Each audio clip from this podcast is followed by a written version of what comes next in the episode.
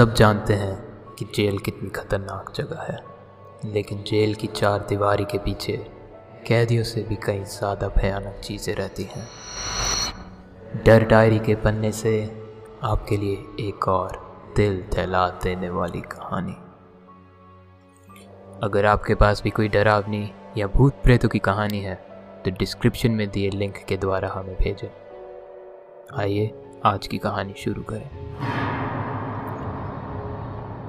ये कहानी मेरे दोस्त रंजीत की है, जिसने चौदह साल जेल की सलाखों के पीछे काटे हैं। ये किस्सा अलीगढ़ के जेल का है, जो शहर की बाहरी इलाकों में बसा है। उसकी खून जमा देने वाली बातें सुन के मेरे शरीर में कप कपी छूटने लगी। ये कहानी उसी तरीके से आपको सुनाई जाएगी, जिस तरीके से रंजीत ने मुझे सुनाई थी। इस जेल में सारे कैदी खूनी दरिंदे थे। और एक दूसरे के खून के प्यासे थे। इसी कारण पुलिस वालों ने इस जेल में काफ़ी सख्ती बना रखी थी। पहले के कुछ दिन उसे जेल के कानूनी दाव दावपेच समझने में ही लग गए। उसके साथ उसके कमरे में तीन और लोग मौजूद थे। पहली रात सोते समय उसे एहसास हुआ कि अब यही उसकी ज़िंदगी थी। उसे ऐसा लगने लग गया था कि अब वो कभी इधर से बाहर नहीं निकल पाएगा। कुछ महीनों बाद उसे उस जगह की आदत सी हो गई थी। वहाँ वो नई छोटी छोटी चीज़ें सीखने में तुल गया था। देखते ही देखते वो अपने विभाग का प्लम्बर बन गया। ये जेल दो इमारतों में बटा, जिसमें हर इमारत में बारह कमरे हैं और हर कमरे में चार कैदी रहते थे। इसके अलावा हर इमारत में पंद्रह सॉलिटरी थी। सॉलिटरी वो जगह है जहाँ पे कैदियों को कुछ गलत करने पे डाला जाता था। उन कमरों में ना कोई खिड़की ना ही कोई लाइट होती है। बहुत दिन लगातार सॉलिटरी तेरह की बातें सुनने के बाद मैंने हिम्मत करके वहाँ के एक बुज़ुर्ग आदमी जो पिछले पच्चीस साल से कैदी है, उससे पूछा कि इस तेरहवें सॉलिटरी के पीछे राज क्या है? सुनो, तेरहवें सॉलिटरी में लोग जाते तो हैं, पर जो बाहर आता है वो वो इंसान नहीं होता और कई लोग तो बाहर ही नहीं आते। तुम उस जगह से दूर ही रहना। पुलिस वाले ये जानते हैं, इसी कारण वो उन लोगों को वहाँ डालते हैं जो ज़्यादा परेशानी खड़ी करता है। किस्मत से मैं कभी खुद वहाँ रहा नहीं, पर मैंने उन कैदियों से बातचीत करी है, जिनकी किस्मत मेरी जितनी अच्छी नहीं। उन सभी ने मुझे एक ही चीज़ बताई। वहाँ उनके अलावा कोई और भी था। तो जैसे कि मैंने बताया, रंजीत अपने विभाग का प्लम्बर बन चुका था और कुछ छः महीनों के बाद उसका सामना तेरहवें सॉलिटरी से हुआ। वो कमरा पूरा तहस महस हो रखा था और दीवारें खून से लिपटी हुई थी। ये देख के रंजीत ने घबरा के पुलिस गार्ड से पूछा, यहाँ हुआ क्या है? अरे कुछ नहीं, अंदर से ज़ोर ज़ोर से हंसने की आवाज़ आ रही थी। खोल के देखा तो पागल आदमी एक लोहे के टुकड़े से अपनी ही उंगलियाँ काट रहा था। तुम डरो मत, अंदर जाके अपना काम करो। तुम्हारे काम ख़त्म करने के बाद हम कमरे की सफ़ाई करा देंगे। उस कमरे के बाहर तो एक लाइट थी, लेकिन उस कमरे के अंदर कोई लाइट नहीं जा रही थी। मैं अपनी टॉर्च लेके अंदर घुसा और मैं बहुत चक्का रह गया। दीवारों से लेकर उसका बिस्तर तक खून में लिपटे हुए थे। मैं तो प्लम्बर हूँ, टॉयलेट के पास जाके देखा तो वो भी भरा हुआ था। पानी से नहीं, खून से। मैं एक छोटी सी कटोरी लेके खून भरा पानी अपनी बाल्टी में निकालने लगा कि अचानक मुझे पानी में कुछ दिखने लगा। मैंने जैसे ही अपना हाथ उस खून भरे पानी में डाला तो अचानक एयर वेंट से टक टक टक की आवाज़ आने लगी। मानो कि उसमें कोई रेंग सा रहा हो। मैं मैं बहुत डर गया था। पर अपनी पूरी हिम्मत लगा के अपना हाथ अंदर डाला।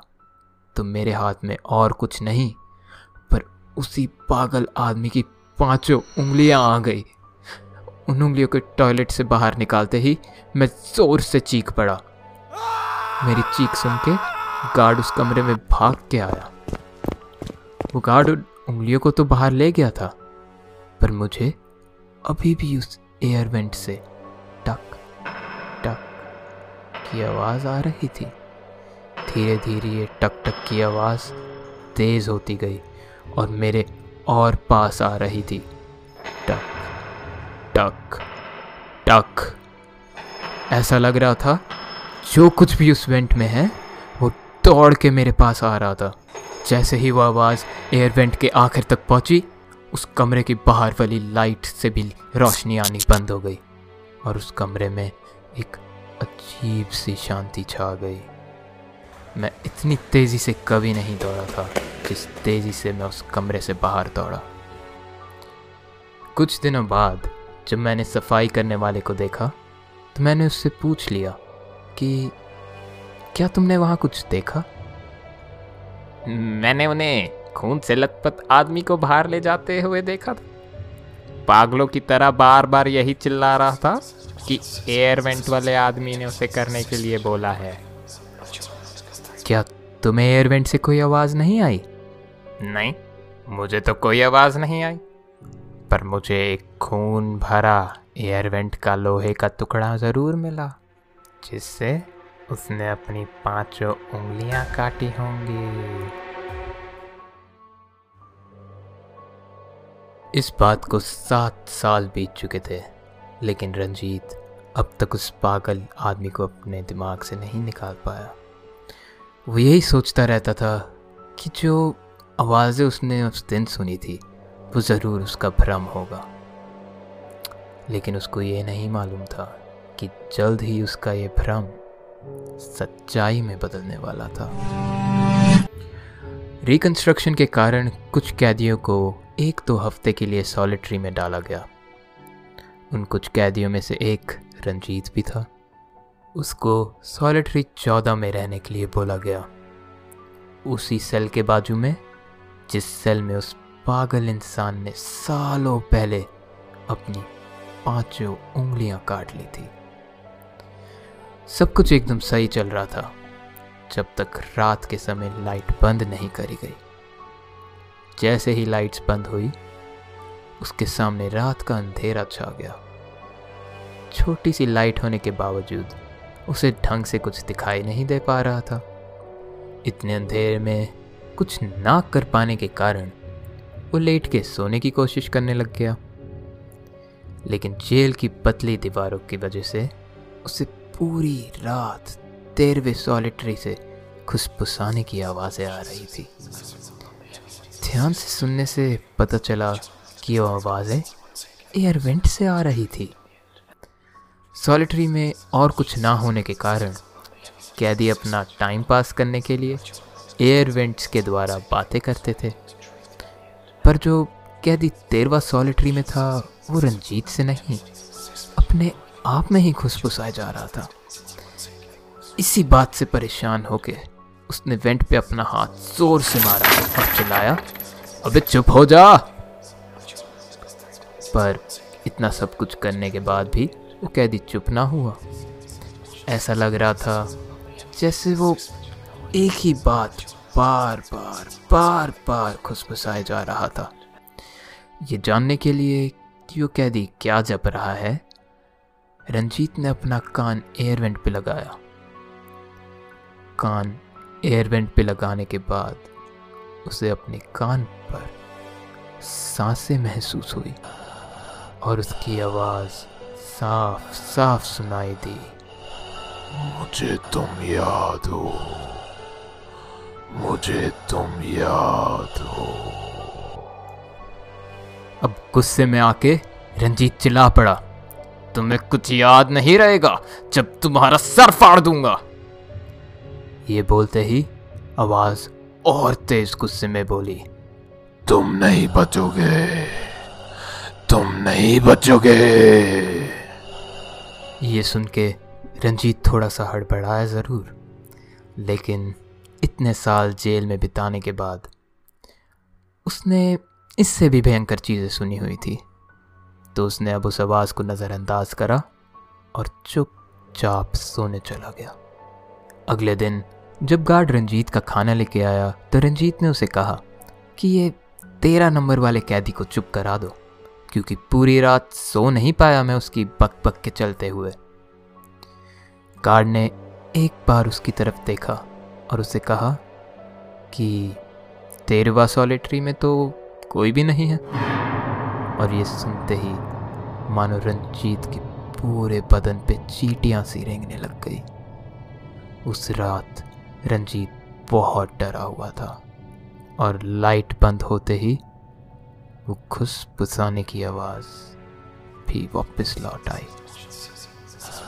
तुम नहीं बचोगे।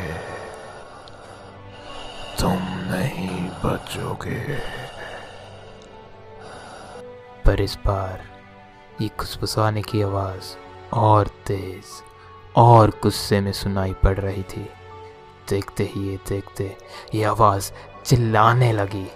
तुम नहीं बचोगे, तुम नहीं बचोगे।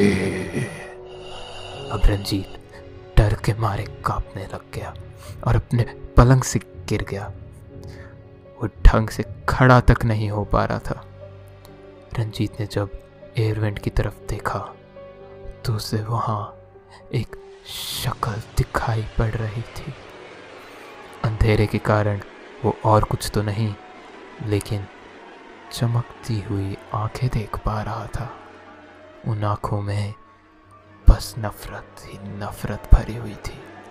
वो आँखें सीधा रंजीत की आँखों में देख रही थी और इसी वक्त एयरवेंट की खिड़की ज़ोर ज़ोर से हिलने लगी। ये देखते ही रंजीत तेज़ी से दौड़ के दरवाजे पे गया। और मदद के लिए ज़ोर ज़ोर से चिल्लाने लग गया। बचाओ बचाओ, कोई बचाओ। ये सुन के एक गार्ड वहाँ भाग के पहुँचा और सॉलिटरी का दरवाज़ा खोला। दरवाज़ा खोलते ही कमरे में फिर से वही अजीब सी शांति और सन्नाटा फैल गया। मुझे यहाँ से मुझे यहाँ से निकालो। वेंट में कोई है? हैरानी की बात तो ये है कि गार्ड ने बिना हिचकिचाहट के रंजीत की बात मान ली और उसको दूसरे सॉलिटरी में ले जाने लगा। सॉलिटरी से बाहर निकलते वक्त उन दोनों को वही ठक ठक ठक की आवाज़ सुनाई दी। ये सुनते ही गार्ड ने अपना वॉकी टॉकी निकाला और धीरे से उस पर बोला, वो वापस आ गया है।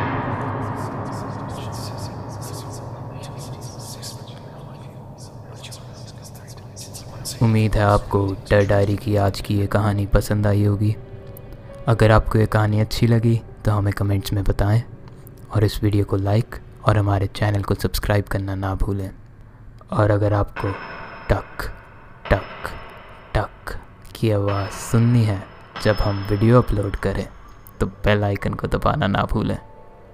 अभी के लिए अलविदा और आपसे जल्द ही दोबारा मुलाकात होगी।